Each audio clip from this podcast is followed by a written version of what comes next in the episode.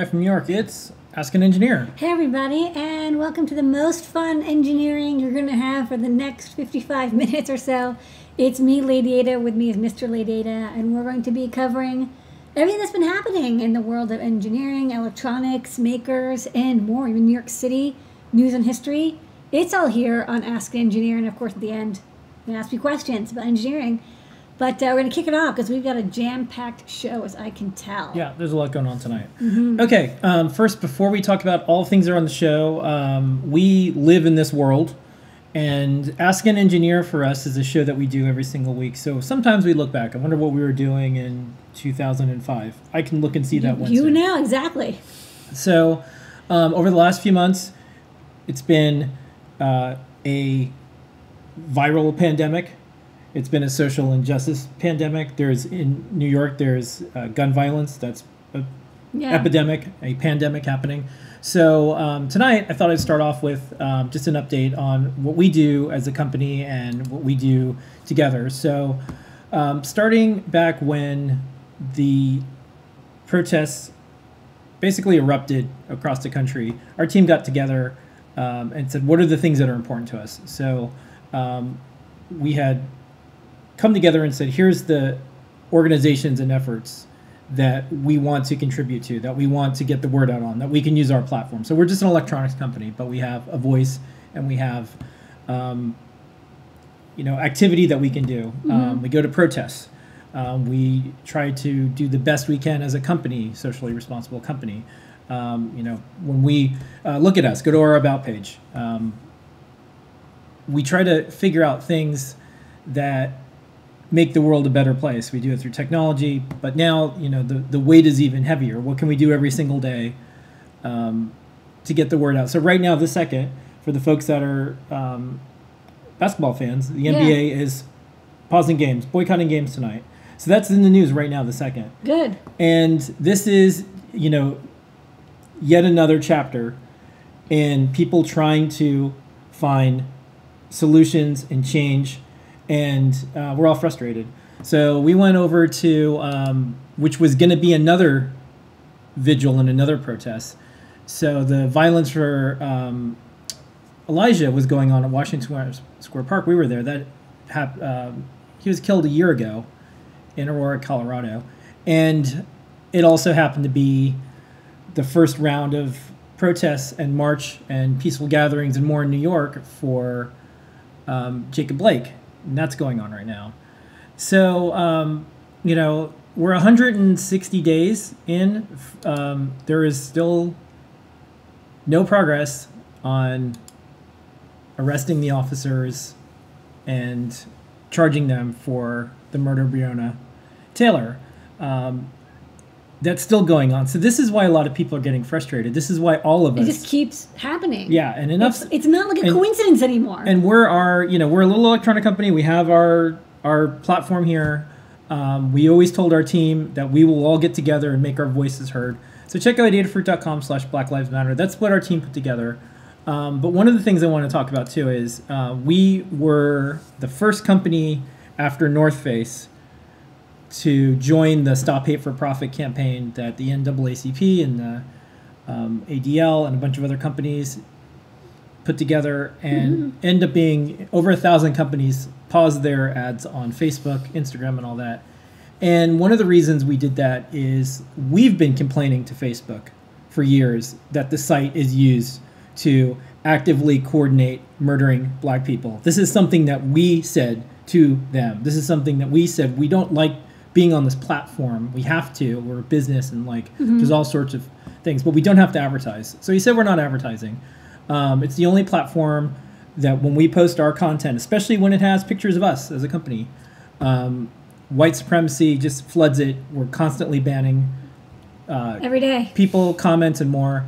And um, the the shooter who murdered people uh, was weaponized, uh, radicalized on Facebook. There was a Facebook group, and that's Yeah. going to be in the news now. He murdered people last night. Um, so you know, I, I think this is one of those times. I think people are going to look back ten years from now, fifteen years from now, like, what did you do during that time? Did you do something? So this is what we're doing. We're trying to get the word out. Please check out adafruit.com slash Black Lives Matter.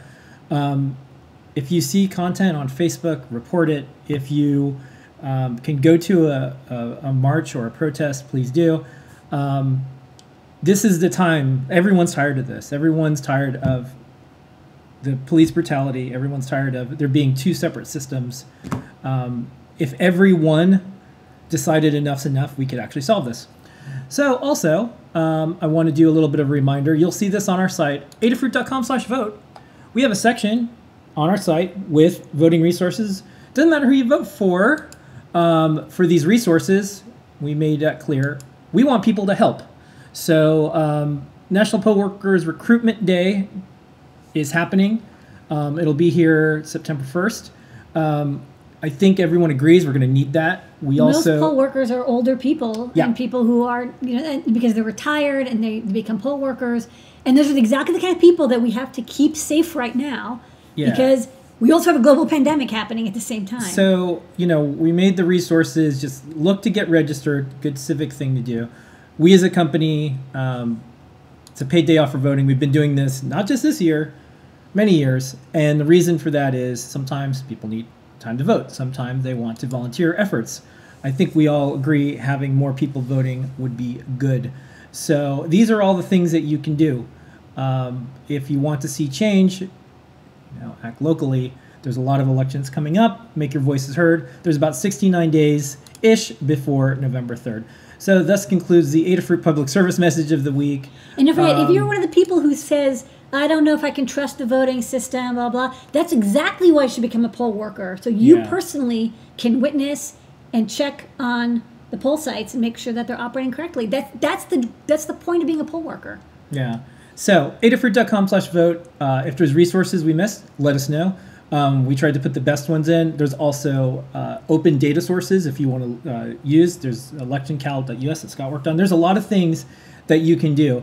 Um, take it from me, someone who has to help manage 100 plus people in New York City during the global pandemic, and we have a big community. Um, you can get really frustrated and sad and depressed and angry when you don't do anything. Action is a good thing to do.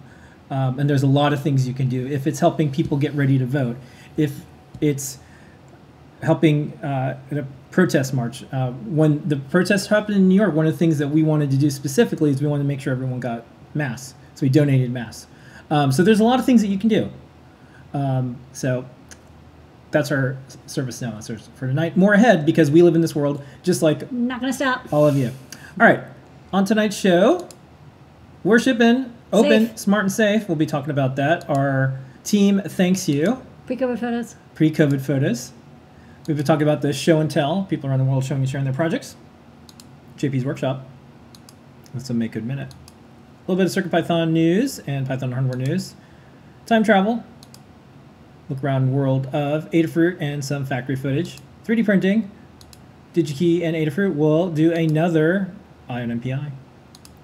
New products. We'll answer your questions. We do that over on Discord, adafruit.com sorry, adafruit.it slash discord. That's a short URL. Or discord.gg slash adafruit. Join all 24,000 of us in Discord and more. That's our show that we're going to do tonight, Lady Ada. Oh my goodness, that's it. Just took us that long just to tell everybody what we're going to do. Yeah, there's a lot of stuff going on. Okay, um, so first up, um, you know, we're still trying to.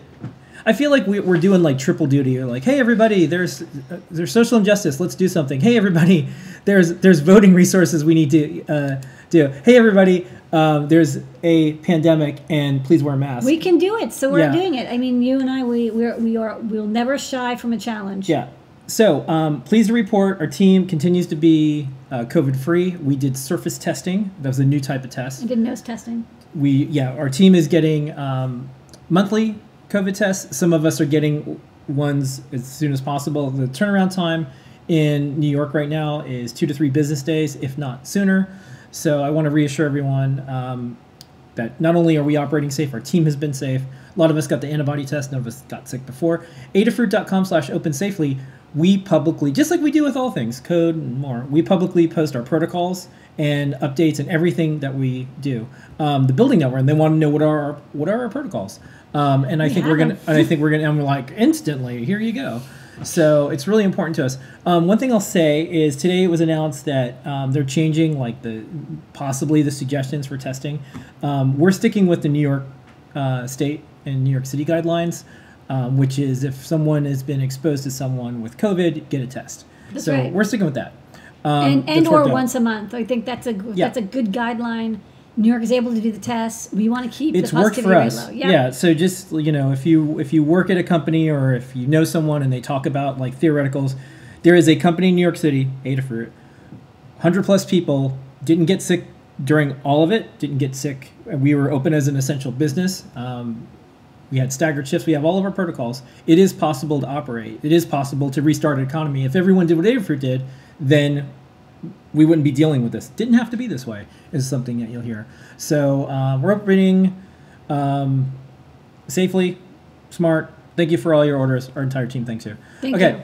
so show and tell people around the world showing sharing their projects. That's right. Show and tell's an hour because we switched it to that because a lot of people have been working from home and they've been Yeah. showing their projects. So we had like 45 minutes, 50 minutes worth of people come by, including special guest Kevin W. from DigiKey, who uh, was unable to come by the last couple of weeks, but has returned with his gigantic clue. Not only does he have a clue, but he has a big clue. It's like this big. And um, he's making it out of like plywood and plastic, and he's 3D printing the buttons. And uh, he's he made a display using LED matrices that he's coding up and uh, he's having a good time making this gigantic clue. It's uh, one of a series of gigantic dev boards, uh, starting with JP's Arduino Grande, who uh, JP also showed off that board on Show and Tell as well. Uh, we also had a gigantic circuit playground, which had a full LED matrix for every LED. Um, there's also a, uh gigantic maybe feather coming up. So that's from Kevin. He'll be coming by with more updates on his gigantic clue. JP uh, showed off that Arduino Grande and also a uh, weather uh, matrix uh, display. So using our RGB LED matrix code. Um, I've been putting it through the paces. We're getting a lot of people doing projects because we just added Circuit Python support for it. So we're just making sure like all of our PyPortal projects still work with an LED matrix. So showed that off. That's coming soon. I also published a guide this week on a simple Bitcoin uh, display. You can, you know, show almost any information from the internet, but we thought it'd be cool to show the price of Bitcoin because it changes a lot. So it's a good IoT project. And Pedro showed off this week's 3D Hangouts project. It's a, um, a torch, a, a 3D printed torch prop that uses silk and a 5 volt fan to create like a flame effect. We'll show the video in the 3D Hangouts section of the show. Uh, Jepler says, yes, we can, to CAN. He's working on CAN bus. CAN bus is kind of like the, the fifth protocol after UART and I squared C and I2S and SPI. There's CAN bus. And uh, there's a lot of people who use CAN bus for robotics and automation and, and communicating with their cars and uh, sensors and stuff. And uh, so we thought it would be really good to add CircuitPython support for CAN using both um, SPI to CAN converters like the popular MCP 2515. And that's something that uh, Brian is going to be working on. And then Jepler is working on the low level CAN support uh, for boards like the STM32 F405 Feather, which has a hardware CAN, and also the SAM E54, which is kind of like a SAM D51, same pinout, but has uh, the CAN bus as well. So right now it's just a mess of wires, but it's like slowly getting there. He's, he says he's got like messages starting to come back and forth, and so um, pro- progress is happening. We'll see in the next couple weeks. Uh, he also did a call out for people who are using CAN. Are you are you using CAN in your project? We'd like to know what you're doing because we want to make sure your our API covers your use case. So uh, drop by the Discord at any time or during the Circuit Python meeting on Mondays and tell us what are you doing with CAN. So make sure that you can do it with CAN on Circuit Python. Um, Paint Your Dragon came by with a spooky new project. It's a moon phase clock um, that uses uh, taking, taking time and date from the internet and then displays like a kind of nice, like dithered image of a moon with the correct phase and then maybe like the time underneath it. It's a portrait dis- display project. Um, Erin showed off uh, the guide that we'll be talking about later when showing off a video, a resin torch with electronics embedded in it. She learned a lot in the process of uh, embedding electronics in resin. You can learn all about what can go wrong uh, in resin projects. Um, people really like making these, but they're really difficult. So uh, take Erin's advice because she she learned a lot in this project. But she did get it working eventually with a circuit playground and make code. Dan Halbert showed off BLEIO HCI demo. We have now HCI layer for BLE support, which is really cool because a lot of chipsets that support Bluetooth um, have HCI as the underlying hardware protocol, and so uh, we now have CircuitPython support for HCI, which is which is good. Uh, that means all of our boards that have an airlift can now use Bluetooth Low Energy as well as Wi-Fi. Uh, Brian is uh, working on mechanical keyboard board, uh, making a SAMD51 in the same pinout as a Pro Micro, uh, so it can fit into mechanical keyboard kits. It's based on the SAMD51. It's got STEMMA QT connectors on the end. Scott demoed the ESP32S2 running with Wi-Fi, nice and uh, fast, and PS RAM, so it has two megabytes of RAM in it. So PS RAM support for the chips that have a PS RAM chip, and uh, nice speedy Wi-Fi. And he showed off the Wi-Fi test, um, getting JSON data from GitHub, parsing it, and displaying how many stars we have on the um, CircuitPython repo. Uh, Liz has a house of robots. Uh, she made a Raspberry Pi MIDI host to connect to her Metallophone uh, robot that uses MIDI, so that she could have one MIDI device controlling another MIDI device through, I think, Wi-Fi, using like MIDI to Wi-Fi to Wi-Fi to MIDI. Uh, she also made uh, a DIY webcam using a Pi Zero, very handy because it's hard to get webcams nowadays because everyone needs one for remote videos and school and stuff. Um, and then from the community, we had uh, Seth come by with an ICE 40 feather wing and an MSP 430 feather. Both projects are being worked on right now. Uh, it's a feather world. We just live on it. Uh, check out the latest um, Hackspace magazine. Yeah. We'll also be chatting We'll- about that We'll talk about that soon. because it's a lot about feather. Uh, it's an open standard. Everyone is welcome to join in. Uh, and so Seth did that. And then Mark came by with a whole bunch of projects. Mark has a Tindie store. Check out the Discord for links. For a Bodger Badger PCB, a cute little badger, uh, European badger with uh, blinking pink eyes. A very, very, very small 555 timer board. And a PCB ruler that has Circuit Python and an IMU chip so it can act as a uh, a level as well because it can it knows the tilt. And that was show and tell. All right. Show and Tell is part of our live series of shows. Every week, you can expect Ask an Engineer 7 p.m. and, sorry, Ask an Engineer is 8 p.m. And Show and Tell 7 p.m. is what we just talked about. We do Desk of Lady Ada every single week around 8 o'clock, Lady 8 o'clock, when we do some engineering. And we also have some great search with DigiKey. And JP's workshop is coming up tomorrow at 4 p.m. And here's a little bit of a preview of what JP is going to show tomorrow.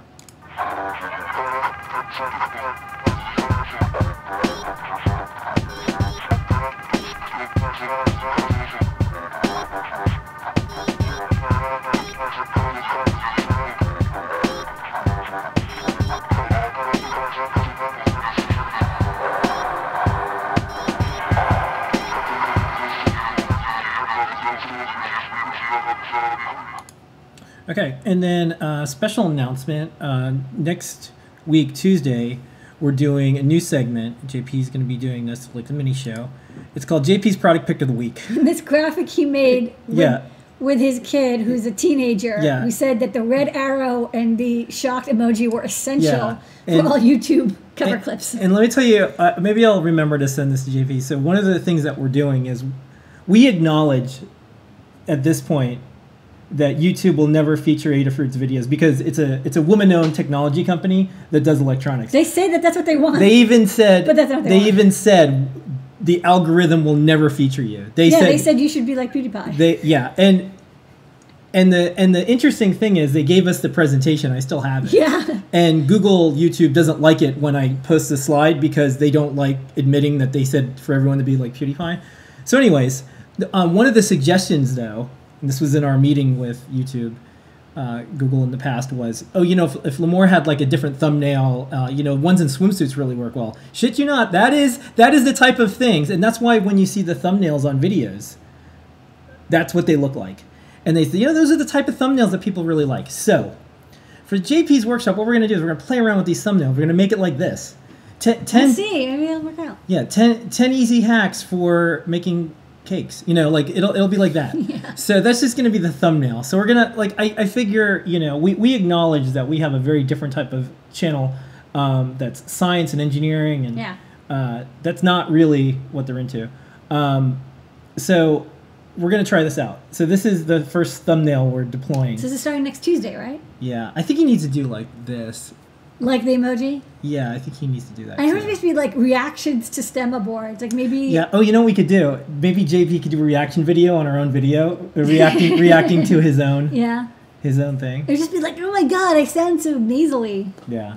So, anyways, um, Okay. this is it. It's coming up. Um, soon. but tomorrow during JP's show, we're gonna do Make Code Minute, um, and here is the latest one that you can see.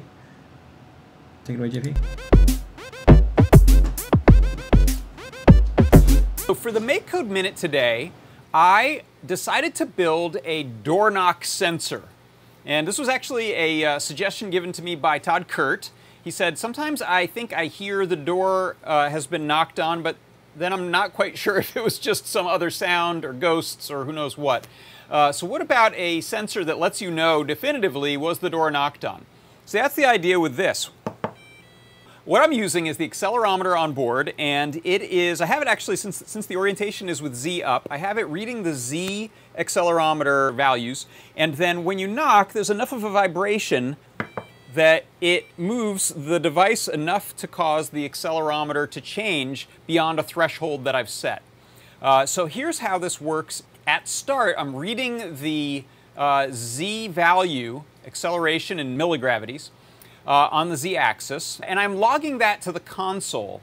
Uh, I'm also setting a variable called knockz to be the sort of starting point. So this is going to usually be around negative 1024, uh, roughly gravity pulling down on it fully on z. Uh, if I turn on the um, console here, this is a really good way to figure out which way is which and what values matter to you when you're using the accelerometer. Uh, so you can see here, when I knock, it goes down to, uh, in this case, negative 784, and then it's going to return after a couple seconds back down to about negative 1040, it says actually.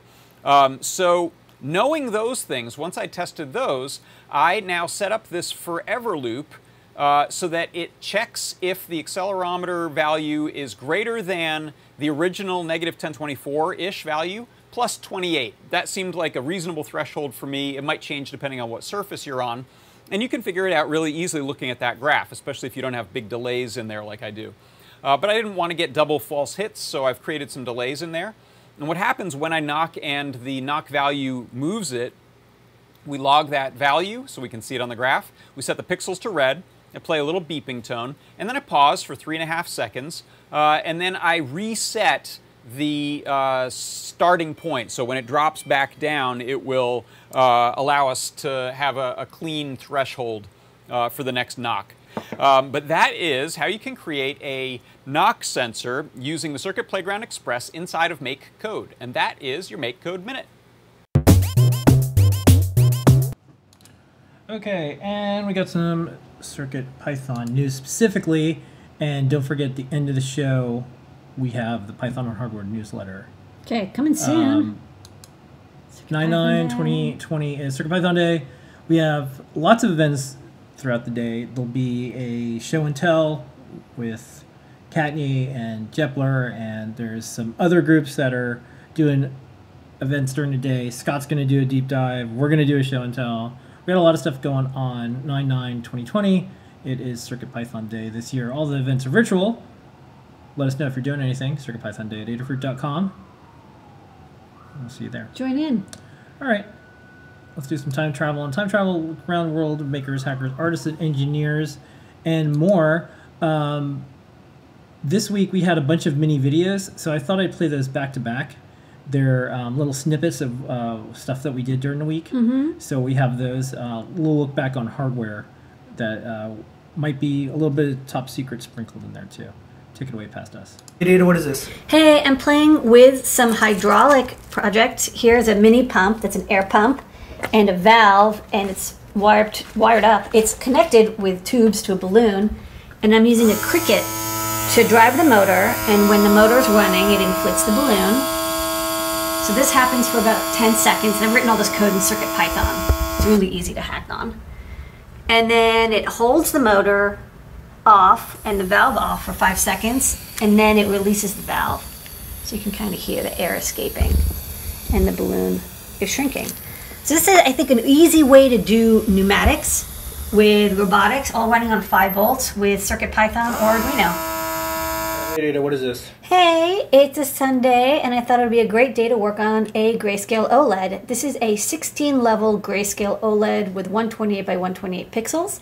It's an SSD 1327, so I made a little breakout. Use the I squared C. You can use a STEMMA connector or SPI. Um, you get a little demo here showing these little snowflakes in different colors, so you can see some are darker than others. Some are light and some are not so light. Um, this does require a lot of RAM, so I needed a Feather M4 because it's you know four bits per pixel times 128 times 128. It's like 4K or 8K or something. Only one thing you're wondering probably: Does Lady Ada ever make mistakes with her PCB design? Yeah, I did. I put the display on the wrong side. It should be on the back, but I kind of forgot to flip the part, so it's on the front. So I just sort of soldered it carefully, and then uh, just kind of hanging out here. So I'm going to do a Rev B. This is the only mistake I've made all year, but hey, you know. All right, Lady, what is this? Hey, I'm testing out Brian's code for the BNO 080. It's a 9 DOF sensor. It's got a 9 degree of freedom chip and a coprocessor. So it actually spits out the fusioned quaternion data for you. It supports I2C, SPI, it's got level shifting, two STEMMA QT ports, getting really close to 50 STEMMA QT boards.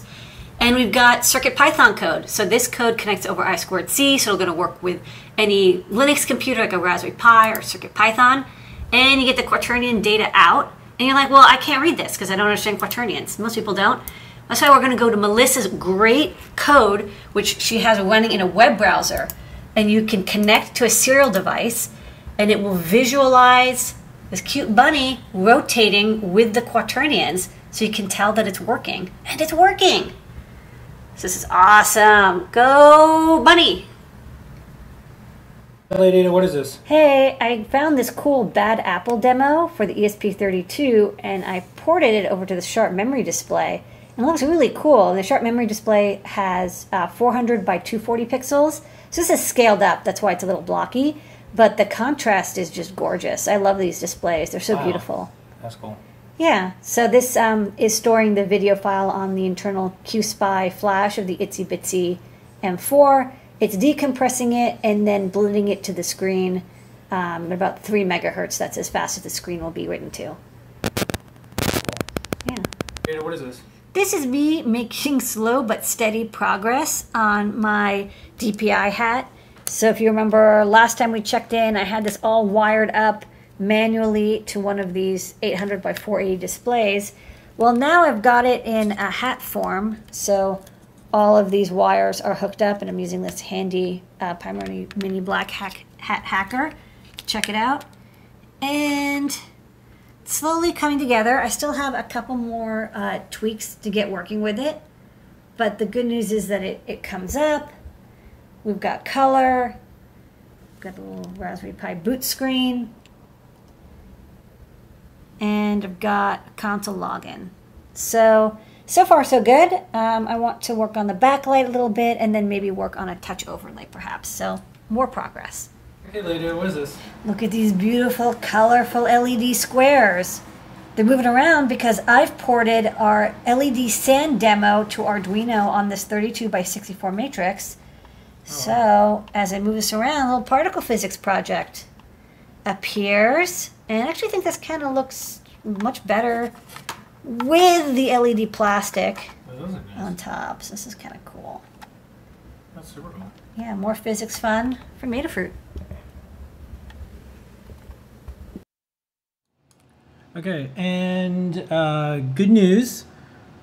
So a few weeks ago, Clue was on the cover of Make, and this time, this month, hsmag.cc, you can subscribe. You can also download a free PDF. Discover Feather, plug and play for easy electronics. Yay! Yeah, this is cool. And um, every single month, the Hackspace team somehow publishes a magazine. It's actually pretty amazing um, that they're able to do this. Take it from someone else who work, used to have to work on magazines. Um, this is hard work. Um, every single month, and they have all sorts of digital ways for you to get your hands on it.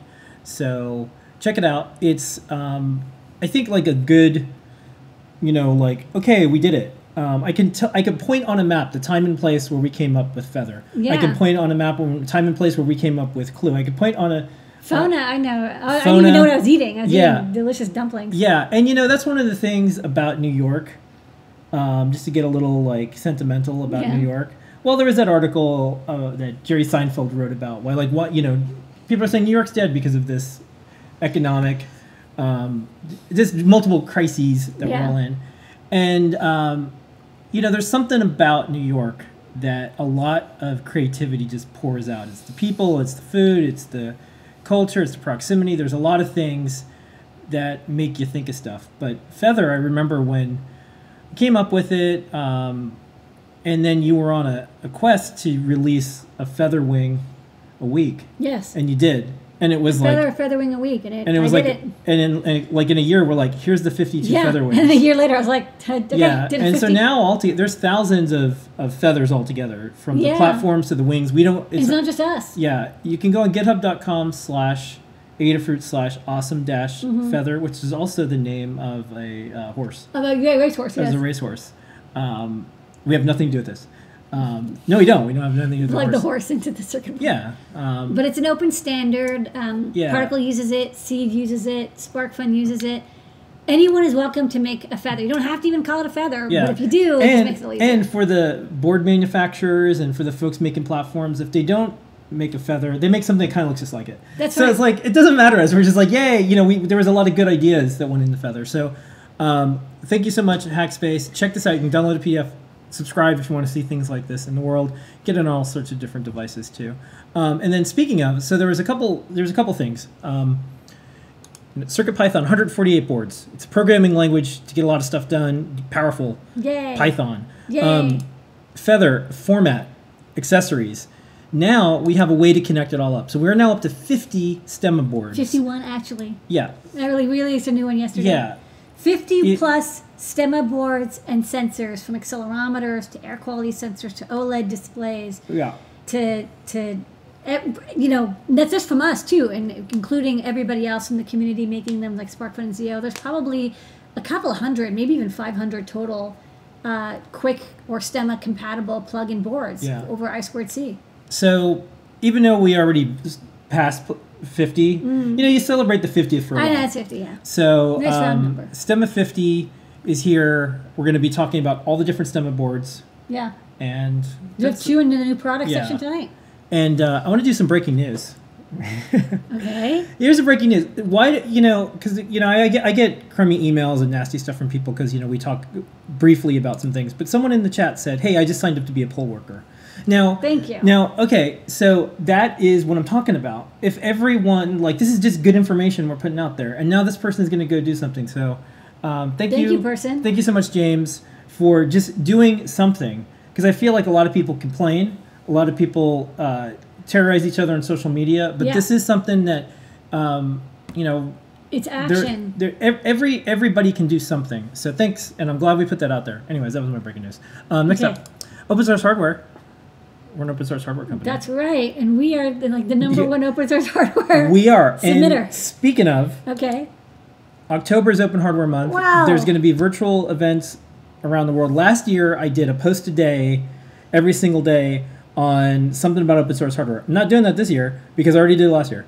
So someone else should do do that. To do a We submitted a couple. We had submitted like 350 boards. More than that, yeah. Yeah. And uh, Dylan, who's back in school, um, he, our, did all the he was our paid intern. We might we might want to figure out how to make a get some more get some more um, of them submitted before. Oh yeah, yeah, yeah. It's a good idea. So, anyways, Open Hardware Month. Go to ohm.oshwa.org and you'll be able to see what's coming up. They're going to be doing virtual events and more. You can sign up. You can get the word out. We'll probably we'll do something, um, but I'm not. I'm not going to do. I already did the series. I'm probably going to just do one post, Yeah, and I'll link to those other ones.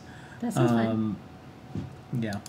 All right. New guides. We have over 2,278. I know. did- it was on the we big board we blew past 2250, so we're getting up to 2500 soon. Um, we've got a bunch of guides on the list today from, uh, starting on the right, John Park uh, did another RGB Matrix project. We're porting over our PyPortal projects to RGB Matrix projects. Um, this one is a Bitcoin value display. Uh, so you get this cute uh, graphic with Blinka, and uh, she's hugging a, a, Bitcoin. And it was at about eleven thousand seven hundred dollars uh, last it was photo was taken. Who knows what it is now? The only way to find out: build this project. We've got from the Ruiz Brothers uh, NeoPixel Flame Torch prop. So this is kind of neat because we're using a fan, um, like a, a five volt fan, as part of the prop and our new mini booster to generate the 5 volts required for the fan. They tried running the fan off of 3 volts um, or from the LiPo 4 volts and actually wasn't uh, blowing hard enough. So these little boost converter work great. We have a video to show as well. Uh, Erin experimented a lot with resin recently because uh, it's uh, good weather in California to do so. And um, she made a torch lamp and uh, she'll teach you all the tips and tricks of what not to do when pouring resin because it can, it can be difficult. But uh, when you do succeed, it's beautiful.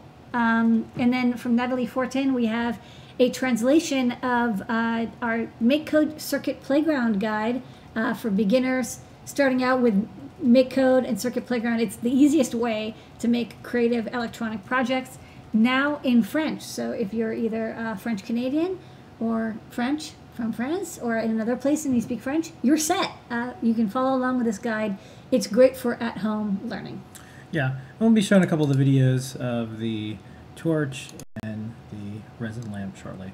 Okay, some main New York City factory footage, photos around New York, and more. Um, every week we take some photos that are going around here. This one's from Dano. Dano leads up a lot of the manufacturing at Adafruit. Um, all of our post office boxes have political messages on because post offices have turned into a political pawn this year. So um, there's lots of neat paste up art and graffiti and more on the postal boxes around New York. We'll continue to keep an eye on these and figure out if any gets removed. I think they're all going to stay in place now, but um, there's lots of things painted on them. Some selective soldering action here. I think this is for a relay featherwing. Oh, sorry, this is the Ethernet featherwing. This is upside down too.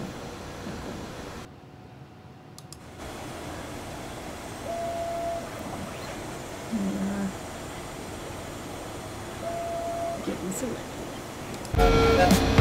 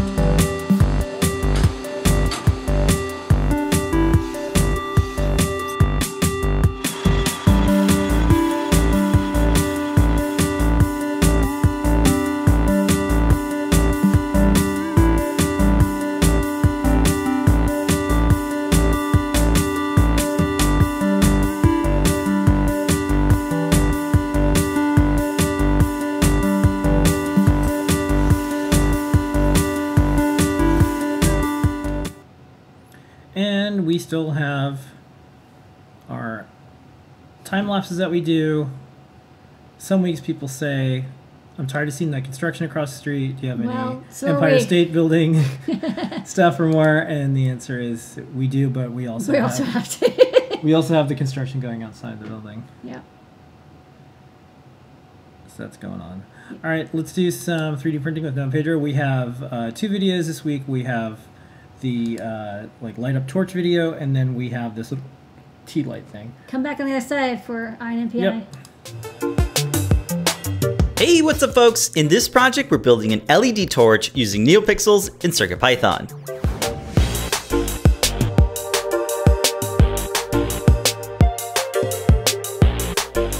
This 3D printed prop was inspired by Nick Daimlow's medieval torch project.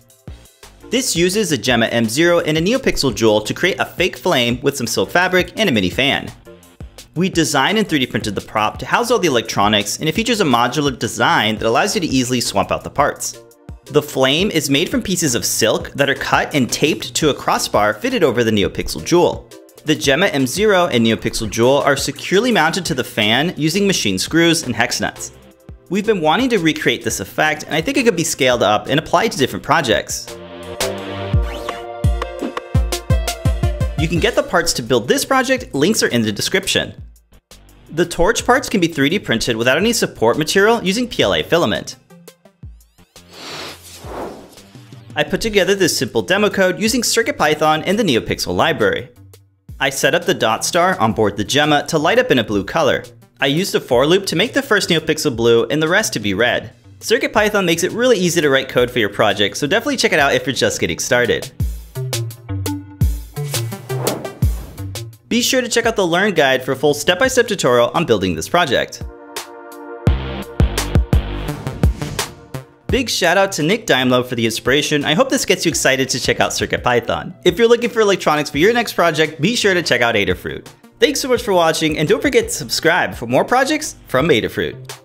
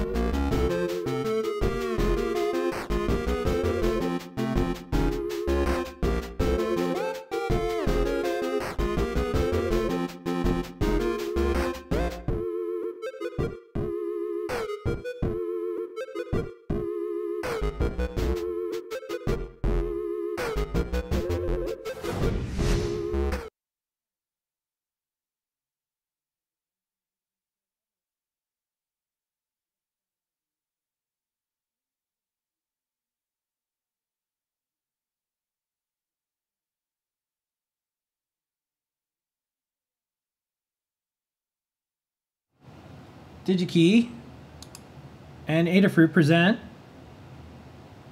on NPI.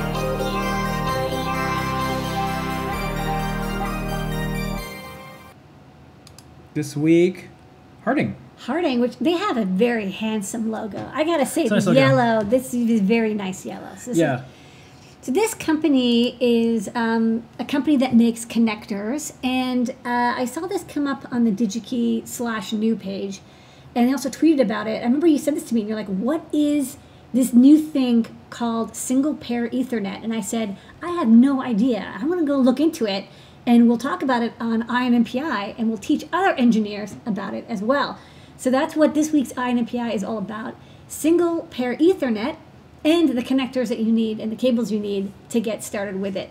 So the uh, NPI itself is this uh, very adorable little connector, and as you can see in the center there, it's got two conductors, and it has it basically does Ethernet up to one gigasim, uh, sorry gigabit per second, um, and it also provides power up to 50 watts over just two conductors. Amazing! How's that possible? Well, thanks to single pair Ethernet, which has this cute logo, which can you can see the S. It has the two conductors and like the cables and S. Clever. Very clever. Okay, so the Ethernet that you and I know is this. It's you know a four or eight conductor Ethernet connector. It's on computers. It's on Xboxes. It's on routers, it's on uh, almost everything, IoT devices, uh, industry, and it's it's invented in the 70s, and uh, we've improved on it greatly from 10 base T to 100 base T to now gigabit. Um, we've added power over Ethernet as well. That's a you know somewhat recent invention, so you can now power devices over Ethernet. We have some PoE devices, um, but it still uses kind of an old technique for signaling where there's multiple conductors, and I think 10 base T has like one pair for transmit, one pair for receiving. And uh, although gigabit eventually gets to uh, bidirectional transmission, there are going to be a lot of situations where you want to reduce the amount of wiring. So this is what you know normally at the top you see 10 base T, and then you have uh, one gigabit uh, or one G base T, and at the bottom uh, you can see. Um, you know, it is possible to transmit this data on a single twisted pair bidirectionally. And that means instead of having eight wires, you have two wires. And this is important because um, if you're in industry and let's say you're wiring up a factory or you're wiring up a train or a car, you want to minimize the weight, you want to minimize the expense of the wiring. You can do that with these two conductors. Another thing that I thought was interesting, you can see on the very left, there's like the simple plug-in conductor, and in the center, there is like a high reliability version. So, you know, for a lot of industrial uses, um, they want to make sure that the conductor, that the conductors don't come loose and they're waterproof. And so there are waterproof Ethernet kind of like plug over adapters, but single pair Ethernet was sort of designed from the beginning to be used in high reliability situations. So here's a list of some of the applications that uh, Harting recommends, and you can see they're beautiful uh, golden yellow coloring here. So, um, you know, power monitoring, switches, transportation like trains and airplanes, machinery, industry, solar. You know, one thing you'll definitely see that's not here is home and office. So, this, you know, you're not going to be able to replace something that's been around since the 70s for home and office. People, you know, they don't really mind Ethernet. Um, and for high speeds and high lengths, eight conductors will do better for you than two conductors. But there are a lot of situations like, you know, let's take, for example, a train or a plane. It's not physically that large, it's only like a couple hundred feet long, but every ounce counts. And also, there's just not that much physical space for so much wiring. Let's say you want to put a television in the back of every uh, airplane seat or train seat. Um, all that wiring becomes very complicated. So, single pair Ethernet's goal is to, again, simplify that. I think also could be a good alternative for you know CAN bus, which is another two-wire protocol, also kind of invented I think in the 70s or 80s. Um, you know this uh, single pair Ethernet can go up to one gigabit per second, so it's much much faster. And again, it does power over those two wires as well. Here's another thing I thought was really cool. So you know how everybody's had the situation where you're plugging an Ethernet cable and that little plastic thing breaks. I mean, everyone's been there, right? And you've already like wired up something and you've like stapled the cable in. And once that little like plastic bit breaks, like it's impossible to fix. Um, so what I thought was really neat is they replaced that with a metal tang on these connectors. So uh, they've solved like the one annoying problem I've had with Ethernet, which is that you know once that little piece breaks, it can become loose and and, and the cable can come out. Um, so Harting has both the connectors as well as cables.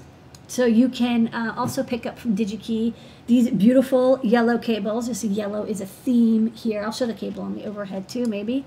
So um, also the con conductor is very small uh, compared to Ethernet. It's a much smaller connector. Um, this is a very durable cable, but with only two conductors, you can imagine um, the cable can be a lot thinner and more flexible than Ethernet. So this is the cable in the handsome yellow color. And uh, this is the uh, part for the uh, pick and placeable uh, connector piece that goes into the PCB. So uh, it comes on tape and reel, uh, but it only has, you know, four mechanical contacts and then two electrical contacts. And this just snaps in and it's a really, it's a nice snap. It really clicks in. It's extremely strong. And then, you know, oh man, you can remove it by pressing down on the cable assembly. So those are the pieces that you'll need. If you're the kind of person who's building industrial equipment, industrial IoT, or you're uh, making things, um, again, not for home and office, but for machinery, for transportation, for industry, um, maybe even for military, I think single pair Ethernet is something you're going to see a lot more of. So it's a good time to become familiar with it. Also, they've got a great superhero character called Twister, and uh, they've got a whole set of these for all the different connectors that Harting makes. Uh, this time they went with purple, not yellow, for the character, and uh, his head is a single pair Ethernet connector. So very creative. Available on DigiKey. Um, in the chat, a lot of people are like, "Hey, I've, I've been hearing about this, and, and now it now it's on EYE on NPI, so I'm going to take a look." Take So- a look, and if you go to harting.com, they have a, a whole information section that I totally, uh, you know, Wikipedia to learn all about all the specifications for single pair Ethernet. So there's there's a consortium of com- companies. Harting is one of like the original uh, consortium members, but there's quite a few of them. All of them are very well-known connector and an industry manufacturer. So again, you're not going to see this for home and office, but if you're manufacturing stuff that's automation, industry, single pair Ethernet, it's a good time to get acquainted with it because your next revision of a product, you're probably going to be including it. Yeah, and uh, they had like a minute, two minute video um, about their technology product and more. So we're going to play that. Take it away. Single pair Ethernet is a new transmission standard for industrial automation via just one pair of conductors. We provide answers to the most pressing questions and point out our future SPE solutions for IIoT infrastructure.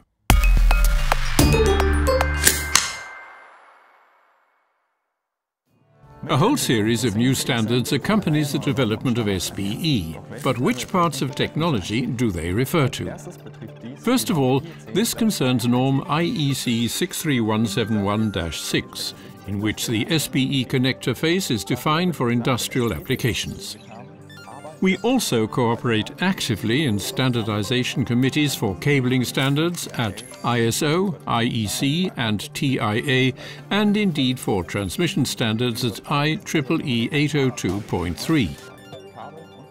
Transmission via just one pair of conductors requires new interfaces, cables, and other components in devices.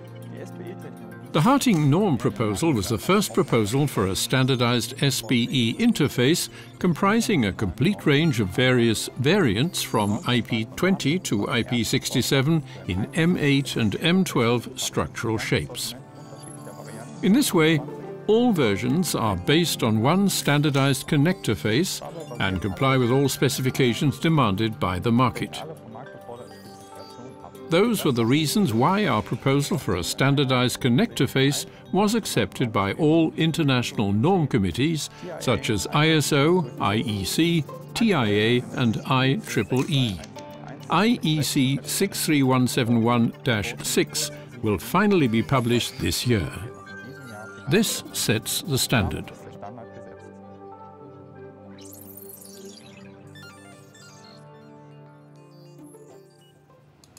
All right, and uh, check it out on DigiKey.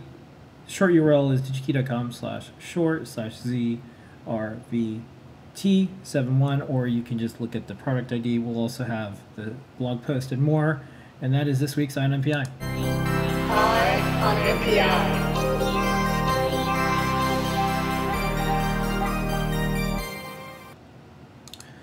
Okay, um, we're gonna new, do new products. I'm gonna uh, mention this. So uh, anyone who sees a really interesting new product or a company is about to release something really interesting and it's available uh, on DigiKey, let us know, and uh, we'll be able to do you know a segment like this. It's, it's one of our favorite segments because you remember as like, oh yeah, I saw that on like Ask an Engineer, DigiKey, Yeah. EYE on NPI thing, and like, I try to teach people stuff like this. Yeah. Like this NPI is interesting because it's like it's just a connector and a cable, but it's something that I think engineers, you know, we have to think two or three years ahead because Yeah. like you start the specification process well before the product is done. So now's an excellent time to integrate this new technology. Yeah, and it's tough because you know we all have experienced what USB-C led to, which is we had to do a giant guide on the 15 different types of USB-C. So like anytime something new comes up, like the better you can understand it and start designing products for.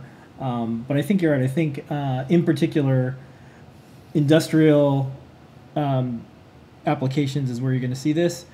And weight matters. A lot of things matter when you talk about scale. Like every the mass transit example that you had. So every everything that you sit in and it takes you somewhere is going to have a screen With and, ads. and information.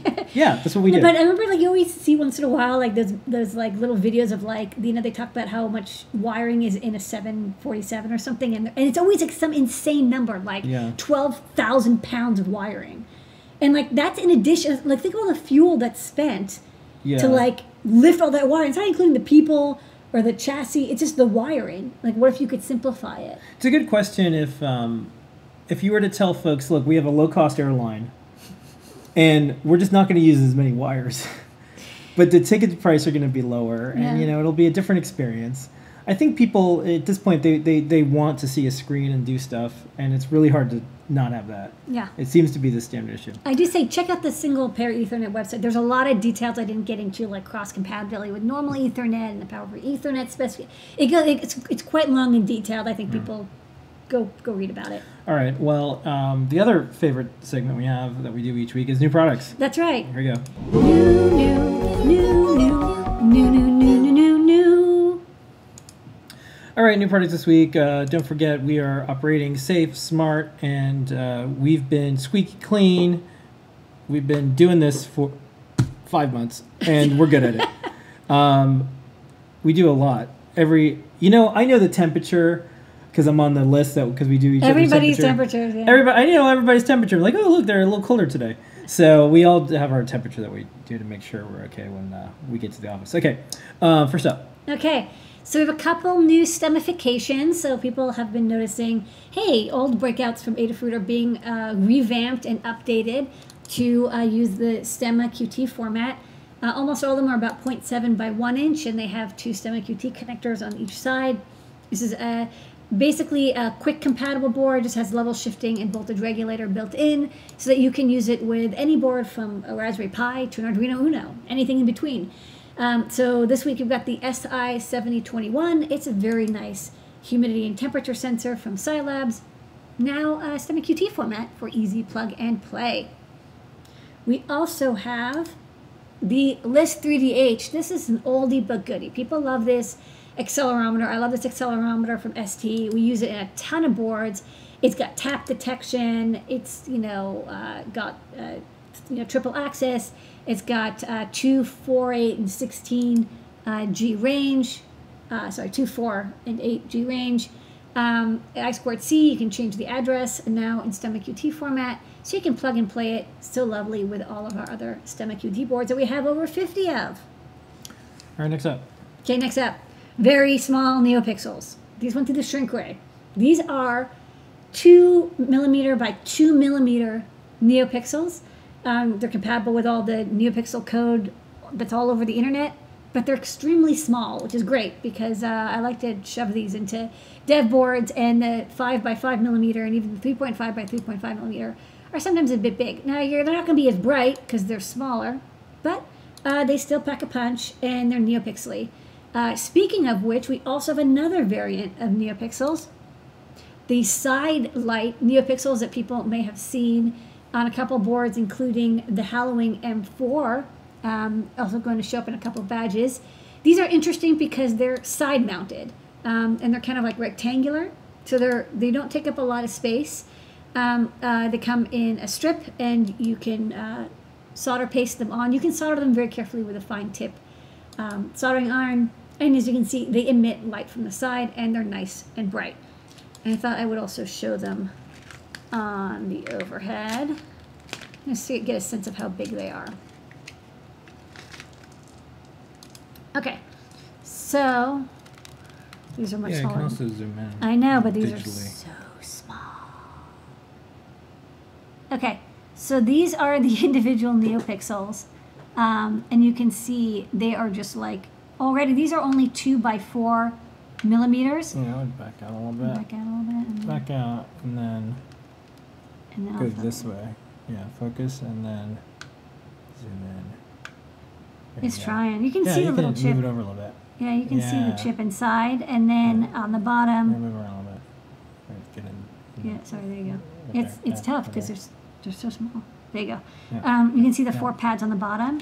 Yeah, then flip it on the put one on the side.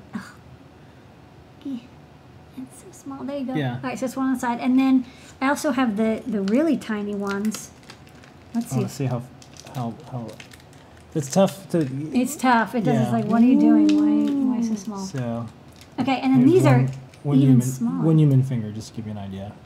yeah, and these are the two millimeter by two millimeter ones. Okay. So these are up a little even- bit, A little bit. These are even smaller. Yeah. So these are pick and placeable. You could saw them by hand if you're very, very careful. Or hot air. I will say that the side light ones, they don't hot air very nicely with a hot air gun. Of course, you can reflow them, but they do. Uh, the plastic does get a little melty. So if you do hot air them, uh, just be fast. Either way, uh, they're four pins, power, ground, uh, data in and data out. You can chain as many as you want and use any NeoPixel or WS281X code you like. All right, so that's two new NeoPixel variants. All right. All right, next up we have um, a low cost uh, fingerprint sensor. So we already have stocked a fingerprint sensor that's very similar to this, um, but we found a version that's about half the price. Uh, it has a little bit less memory, but it seems to work just fine, and it comes with a plug and play cable. So if you want to add biometric sensing, I think you can record up to like 128 fingerprints. Uh, we've got Arduino and CircuitPython slash Python code, so you can use it with Linux or Raspberry Pi or Arduino, what have you, anything in between. All right.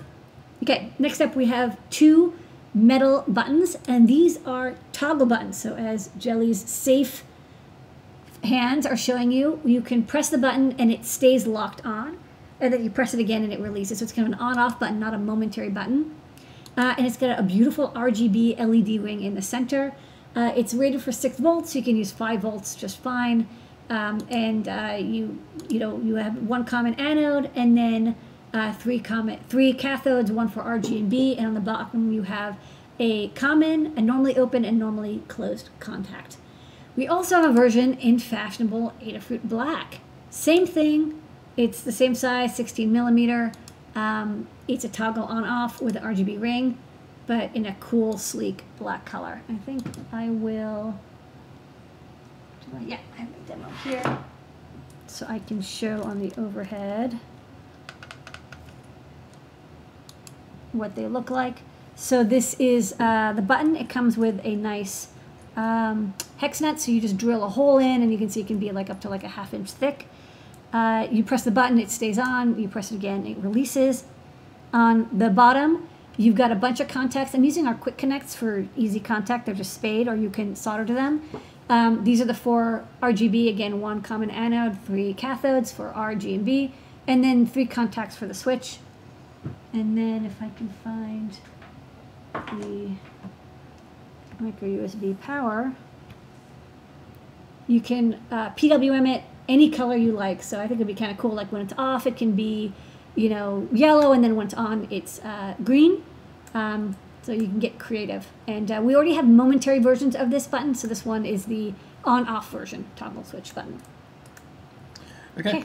Next up, we still have more. We Lots more. got a lot more. Okay, Saola, the E ESP32S2 dev boards. We actually have uh, CircuitPython support for this board because we're using it for E ESP32S2 development. Um, this board is you know breadboard friendly. It's got a WROVER module on the uh, top side there, and the WROVER is an E ESP32S2. I think it has four megabytes of flash and then two megabytes of PS RAM. So this is version with PS RAM. Uh, it also has a USB to serial converter chip and a USB socket. There's a NeoPixel and like a boot button and reset button. It's a, it's a minimal version of an E ESP32 development board with all the breakouts. Um, one thing I'll mention is the E ESP32 has native USB, but that is that USB port is not the native USB port. That's the debug port. So you'll have to get a USB connector and wire it up separately to use this with like CircuitPython or Arduino when you want to use the native USB connection. But this is a very low cost, easy way to get started with development on the E ESP32S2. Uh, there's some Arduino support, there's C, C++ support through the ESP IDF, and of course we're working on CircuitPython support. Likewise, this week is a week of twinsies. Everything has like, there's two versions. This is the other E ESP32 development board. This is the Kaluga. Um, the Kaluga is kind of like a more fully featured dev board. It's also a little bit more expensive. It still has the E ESP32S2, but it has all these extras. It has like uh, I think a I2S amplifier and a speaker. It has a camera, so you can use the camera peripheral. It's got a, a 3.2 inch TFT. It's got a lot more buttons. Uh, it's got uh, this capacitive touch, um, you know, interface board that you can connect. Um, so you get a lot more with it. Uh, and especially if you want to play with all the uh, hardware peripherals like I2S or capacitive touch or camera, this dev board it's it's got everything. So this is you know very fulfilling, and the other one is just a light snack. Okay. Next up. Okay, so this is now um, a collection of boards. I'm going to make, make a little bit of space here because for a while, actually, you know, we were. I think when you you were talking about like Chuck E. Cheese or something. I don't remember how this started. And you were like, oh, remember like Chuck E. Cheese had all those robots and they were pneumatic. Yeah, I. Yeah, th- I did that, but there was also another thing. When we came up with Crickit, actually, know where we came up with Crickit too, and I'm Yeah. up in New York City. Um, I thought it would be a good idea to have um, a robotics platform where you can become an Imagineer in a box. Oh yeah. And one of the tricks that Disney does is they project with a light projector onto something like a face shape. So you don't need to have a robot, you know, trying to talk. You just project the image on something. And I thought, oh, it'd be kind of cool to project uh, my face on a balloon. It would look like my mouth. And then I had Crickit um, spin a motor and blow bubbles. It's available on YouTube. You can see it. Thanks for coming to my TED Talk. Okay. um, but that was one of the things that we wanted was a, a robotics board that you'd use Python, so you can use REPL, so you can do things really fast, and tweak things. So you could do things like have a balloon blow up, and then have something turn on and off, and then have a bubble wand dip into the bubble solution, and blow bubbles. So Yeah, you asked me how to inflate and deflate a balloon. I said, actually, there's kind of nothing out there that makes this easy. Um, pneumatics is, you know, we see people who do uh, pneumatic robotics projects. They've come by show and tell, and they're they're super awesome. But it's always been kind of challenging. It, it- the parts are expensive or they're hard to get. Um, so we wanted to find a good supplier of low cost pneumatic slash robotic components so that people can get started with like air controlled projects um, with you know pumps and valves and switches and, and connectors that are really easy to use. So I don't know anything about pneumatics, and I put together this really simple demo in only like 15 minutes, and you saw the little video before. So Yeah. um, let's go through all the components, and then I'll show the demo. So first up, we have uh, a 1.8 liter per minute uh, vacuum pump, like uh, air air pump. So this um, this device has a DC motor, and it's a 4.5 volt DC motor, and I got that because basically it can power with like about five volts, um, which is what the Crickit runs off of, and it's also if you have servos, you're running off the same voltage. Air comes in through the side valve, and out through the end valve. So it's both a vacuum because the air is coming in from the side and out through the end. And if you reverse the polarity of the connectors to the DC motor, it doesn't go the other way. Like it really is air only comes in from the side and out through um, uh, through the end. So this is for you know air air pump usage only. It's not for water. It's not for oil. It's only for air. Um, it can do about 1.8 liters per minute. Draws about half an amp. Um, so you can use it either for suction or for blowing. Right? You can do either one. You could theoretically use both, but like one has to be free for the air to move, so it can generate pressure. Okay. Next up, we have a larger version of the same motor. This is a I think 2.5 liter per minute version. Also, um, 4.5 volts. You can run it at 5 volts just fine. Same deal. Air comes in the side and goes out the end. Okay, so now you've got like your battery, right? You've got your vo- voltage slash pressure generator for your pneumatics. So now you have to be able to like turn it on and off. So you can turn the motor on and off, but like it doesn't, like that's not going to stop air from leaking through. You actually need a air valve. So the air valve, this is a relay basically for pneumatics. So this device has three, um, sorry, it has three uh, ports.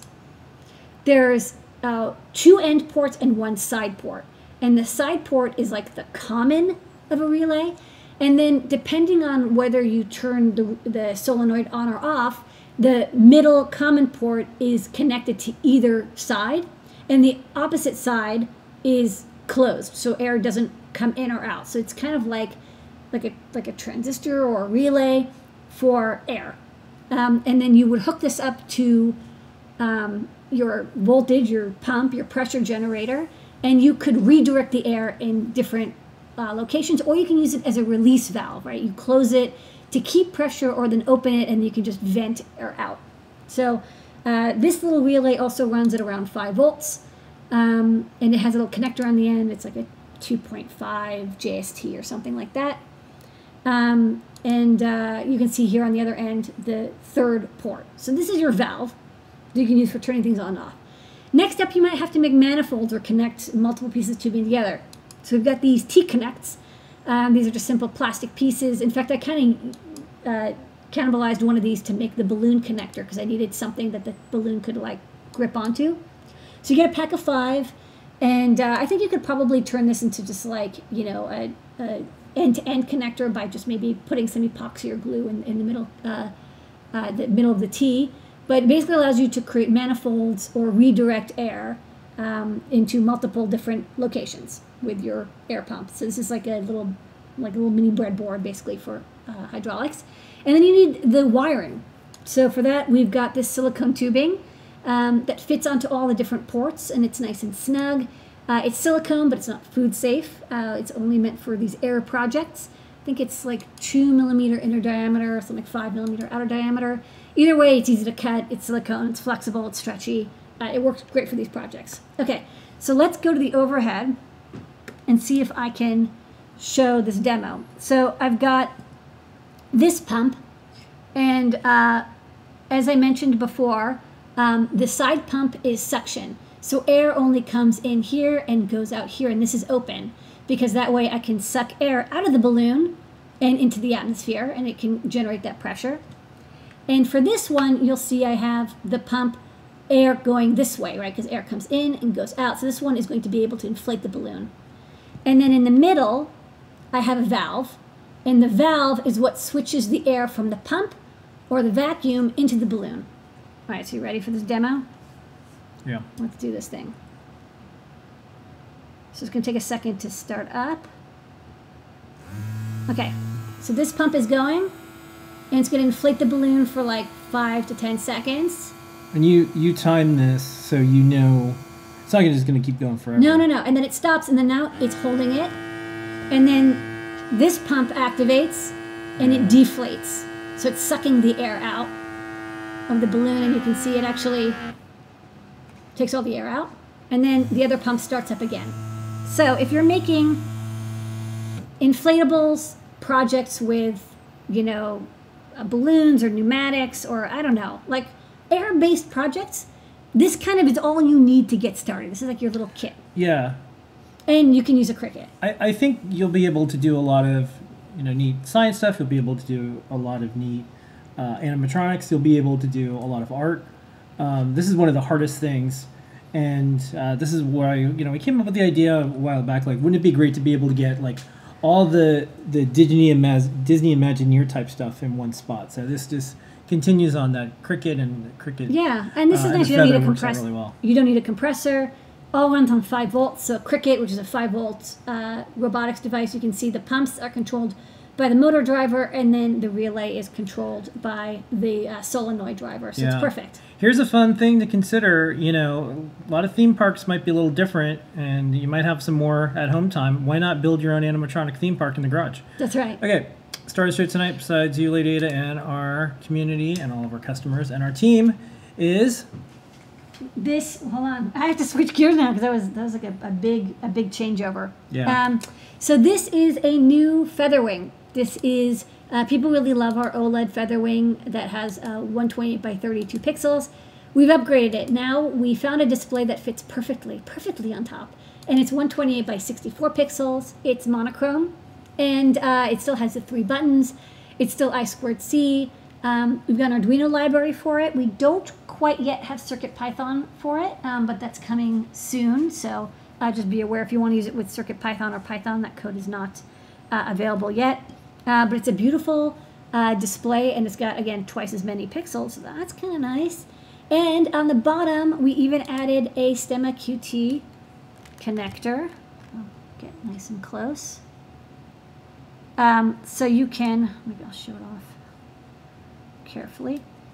So um, you got the uh, display over here, a STEMMA QT connector. So you can connect any I2C device uh, you like, uh, such as a sensor or like a air quality sensor or a relay or what have you, um, an ADC. So plugging this into my feather. Okay, and then I'm going to plug this in. I can show that demo where we have, sit down.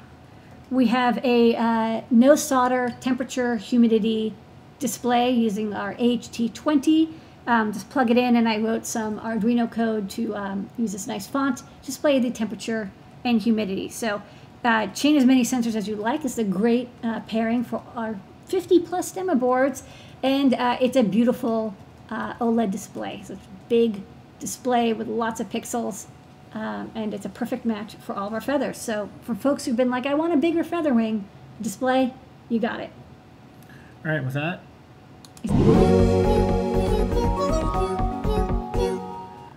Okay, cool. So here's what we're gonna do. We're gonna All my demos work this week. yeah, um, complicated demos too. I know. Um, look, we do this every week live, and I'll tell you, I've said this before, but we always have new people on the show. We do live demos every week because electronics companies don't do that. Um, they don't show how these things actually work. They don't show how these things uh, look. If you could do it live with thousands of people, um, either either we're the best ever at this, or this stuff is actually pretty easy to do, and you can do it too yeah. one of those things must be true. Um, and you know, we do this in all sorts of times and weather and mental states and physical states. So I, I think w- all that work that we do all week and all year and all decade to make things easy for people proved that you know you could do this stuff too. And I have to like collate it. Like all the pneumatic stuff, like some of it actually came in a while ago and I had to like wait to Yeah. have everything come in at once because it doesn't make sense to like have the pumps but not the tubing or like you know the T connector but not the relay. Yeah, So and the other thing is um, just a little like maker business thing. So when we got onto the scene, it was only um, the the part on a white background. That's all you could ever do, and if you even got a photo. if you even got a photo. And so we decided, well, let's make sure there's a video. Let's make sure there's a learning guide. Let's make sure there's published code on GitHub. Let's put the make the photos as beautiful as the hardware and the code itself. These are great photos. And that's one of the reasons, you know, you see things uh, like this. Um, this is also th- you can also see we're safe because we've got gloves on while we're. Yeah, we have the- we have the glove version. You version. can tell when the photos were taken. Yeah, the glove version. But you know, electronics are, are beautiful, and like this could this could easily be something futuristic from uh, a science fiction movie in the, from the past. But it's also just something that you know you can build something with. So, Yeah. anyways, Would look good on um, a panel. Yeah, so Okay. that's that's why that's why we jam that way. Um, for uh, what's coming up next is questions. We're gonna do that over in Discord. So Yeah. uh, go to adafru.it slash Discord and um, join all twenty four thousand of us. Um, your questions will be answered. I'm ready to answer them. Okay. Um, Inspired Chaos was I was kind of multitasking or talking in the chat. Yeah. Uh, Inspired Chaos and Dad wants to. They were discussing making a miniature dark ride diorama. Pneumatic might be a cool way to do small movements. And I wrote back, pneumatic diorama sounds like a art class of the future. Like pneumatics in like these little settings is a really neat way to control a diorama because you could do way more than just like just servos. Like you can do servos and Yeah. motors and you can do all this stuff. That'd yeah, kind of cool. you can use all those valves and like you know they're not that expensive. You you know use the pump to to create like a, a pressure container. Uh, use a safe pressure container, like a two liter bottle or something um, that can hold it, and then um, release the pressure to each thing that you want. And and what's really nice about pneumatics is like they're really fast. Um, and they're very very small like you don't need the servos are like kind of big and they have to be nearby but you can pass this tubing up um, to your diorama very easily and it kind of flexes around and the air just goes wherever you tell it Yeah. If you're in Discord, um, check out Mark Olson's photo. Yeah, electronics are beautiful. It's a beautiful Yeah, photo. That's cool. from Mark's uh, Tindie page. Um, Mark, post a link to your page. Mark was on the show and tell. Um, you know the if, if you even look at the the close-ups, you know this that's is cool. this looks like you know search for spock you know like out like a like a movie prop but No, it- this is like- but this is technology we can use and code and program. This is like the fifth element. yeah this is super neat. This is like space age looking things like that future that you imagine when you were younger you can actually do stuff with it now. So i think you know a lot of this stuff don't don't hide those photos everybody. Get the close-up photos. Show the demos. It matters. Um, what better way to talk about pneumatics than showing it so that's why we have videos and more on all of our product pages. Okay, uh, the big guys do it too. Disney's Flight of Passage rides C2's pneumatics for the bre- pneumatics for the breathing. Yeah, Disney loves pneumatics. yeah. Um, I think it was Captain EO at Epcot. It was a Michael Jackson Yeah. experience. Um, when you sat in the seats, when the characters were coming up behind Michael Jackson, the air would blow in the seat, and it felt like the creature was behind you when they would show. They it love was, pneumatics. It was really neat. Pneumatics and, and Pepper's Ghost is like Yeah. eighty percent of Disney stuff. Next up. Question: With it being easy to change I squared C devices with Grove, Qwiic, uh, etc., is the I squared C test strength needed after a few connections? In other words, could I sing? Could the si- signal become weak after a few? Um, it actually won't because each one has 10k pull-ups on it, and I squared C is, is actually spec for 2k, so you can definitely put at least five of them in a row. Um, if you have a very long cable, um, I squared C is not designed for extremely long cables, but we do have uh, it's not out yet, coming soon, um, LTC 4311 uh, breakout, which is an active terminator, which I think can let you use like a couple hundred feet of cabling for I squared C. So, you know, if it's the number of boards, now you there's pretty much you can put five to ten, I think, without any issue. Um, and then if you were think about long distances, then yes, an active terminator will, will just do the job. So there's a lot of hacks you can do for I squared C. Okay. Um, next up, what is the length of these tubes that we had in store? One meter, One meter. but you can cut it to any length you desire. Got it. And is this the suggested use? Like, is this how you? this is how I use these LEDs, but I think there's a lot of options. I think, you know, some people were asking last week, like, what if I want to have LEDs behind, uh, like a translucent um, plastic or translucent PCB? These would do better, of course, at, uh, not, you know, they're not true backlights, but they're closer to. Or if you want to edge light acrylic, you know, maybe this could also do a, a good job. There's there's a lot of situations where you want the, the light to come out at an angle, uh, and this would uh, do it. I think when I first saw these, was like um, these blinds we saw I think in like the Apple store, and they were sticks with the right angle LEDs, and they were in like a like a curtain, so that you could see through it because the PCBs were very thin, but you could see the LED display Yeah. kind of floating in air.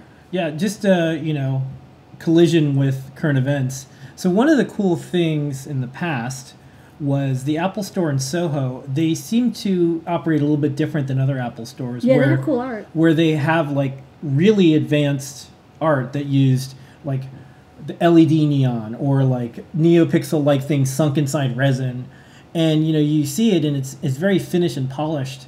But then we would say, oh, here's how you could remake it, and then sometimes we would even try to look up the parts that they had. Yeah, it was like, inspiration. all sorts of stuff. And you know, the Apple Store is open again, but the retail landscape, just generally speaking, has been shrinking.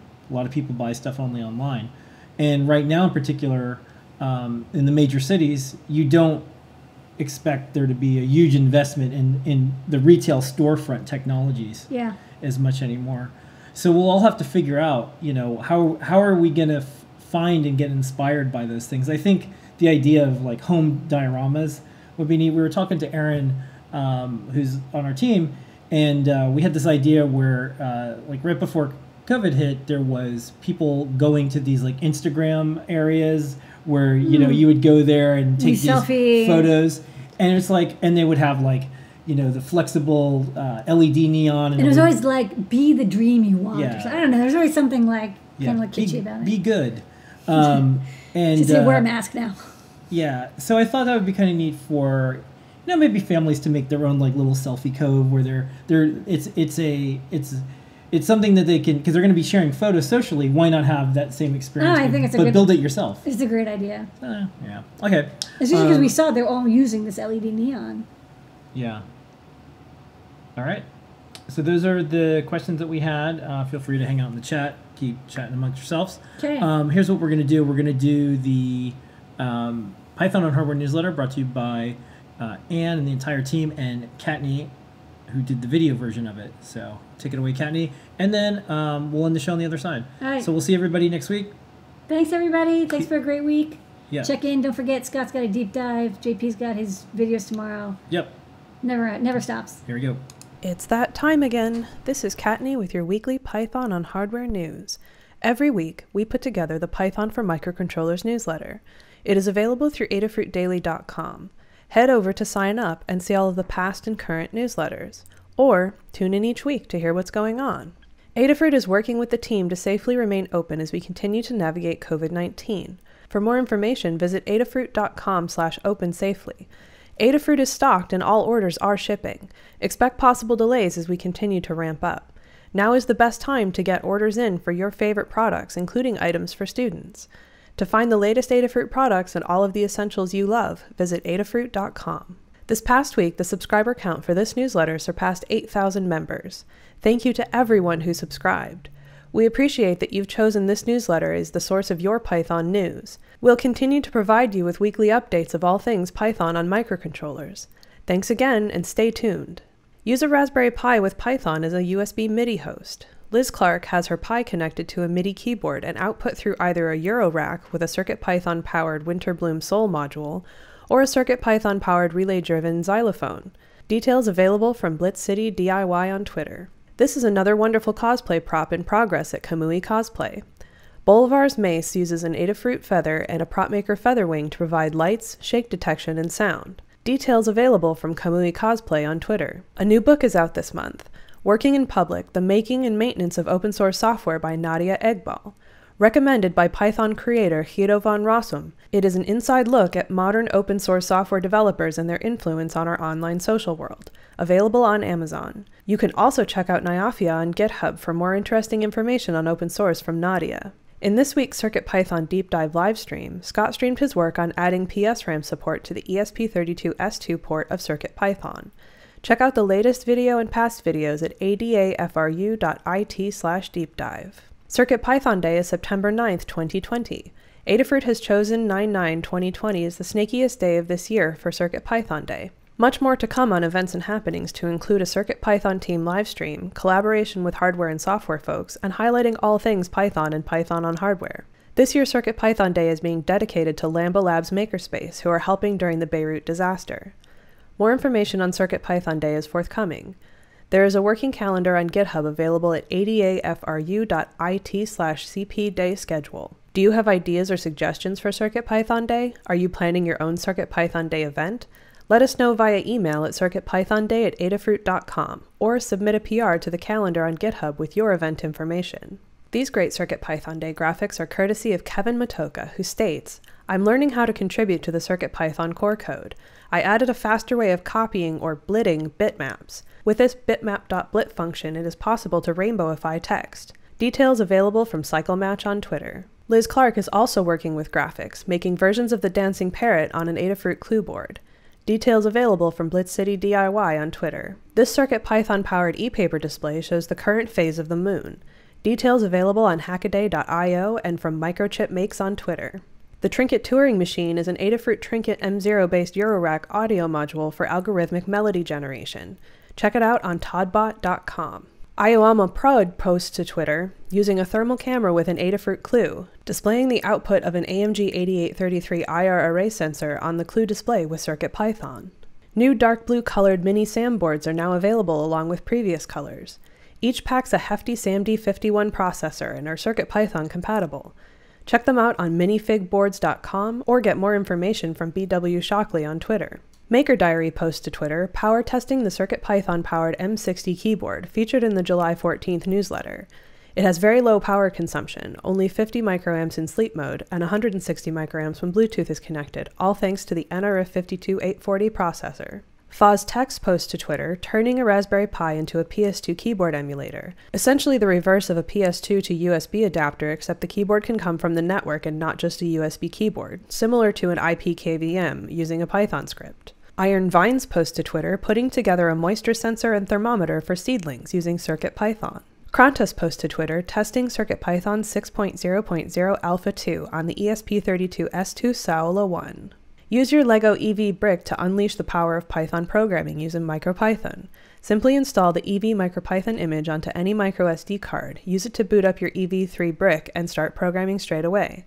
Details available on education.lego.com. Micronote posts to Twitter Atlas, a kit of parts designed around helping beginners take their first steps into the world of electronics. It can be programmed in MicroPython. Kit is available from Micronote on Etsy. Details available on micronote.tech. Humble Bundle is offering a pay what you want bundle for programming and productivity by Mercury Learning Texts. $883 worth of materials is included, and a portion of each sale goes to the American Red Cross and whale and dolphin conservation. Check it out on humblebundle.com.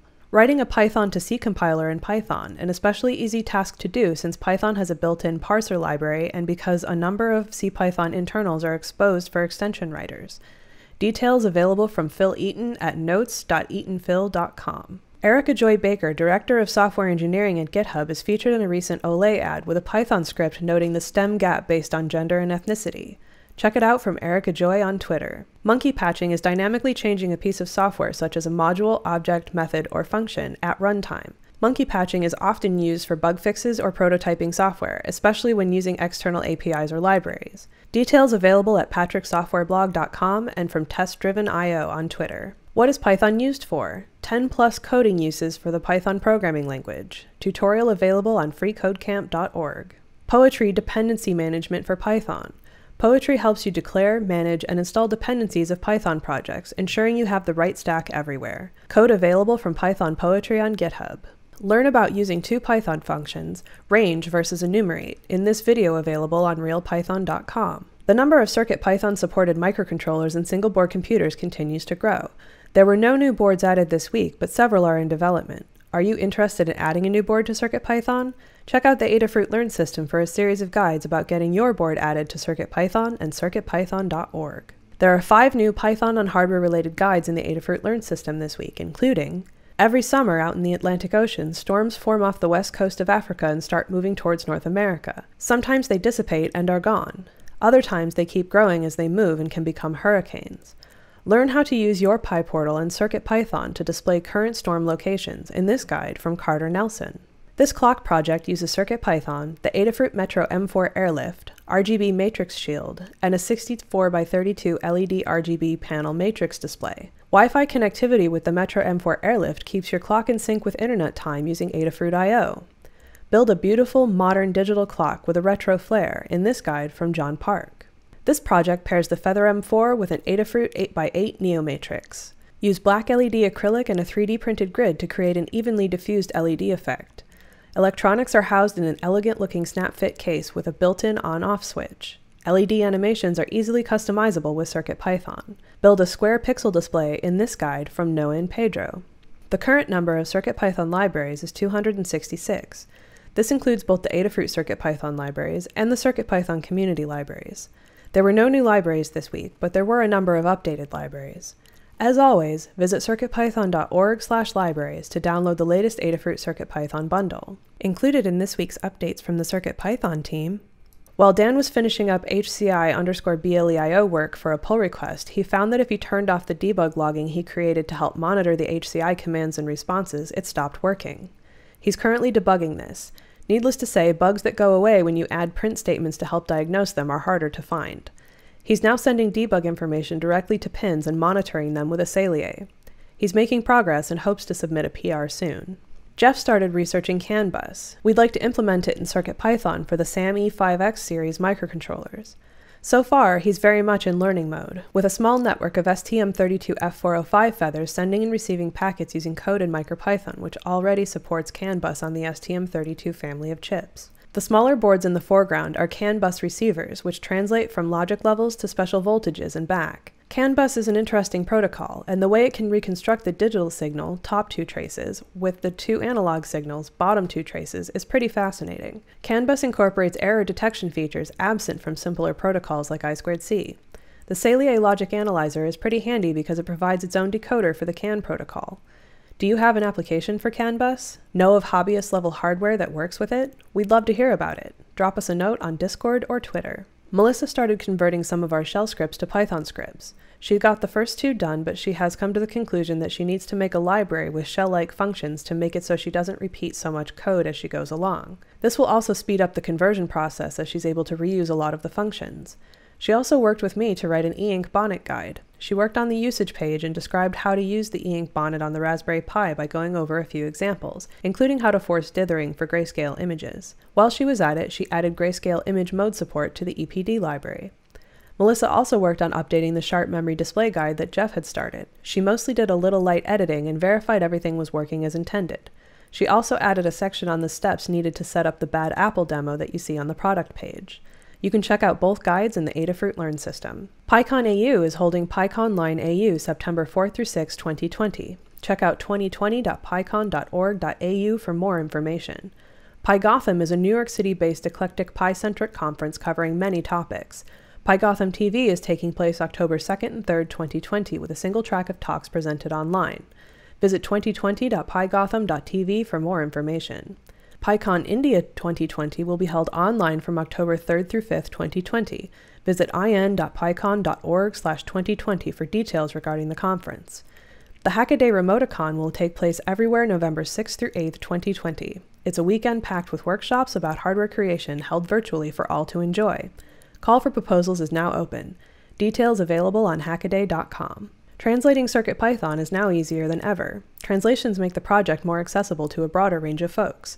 Adding or improving translations is a great way to get started contributing to the project. With the help of fellow open source project Weblate, we're making it even easier. You can create a new account just for Weblate or sign in using other sites like GitHub or Google.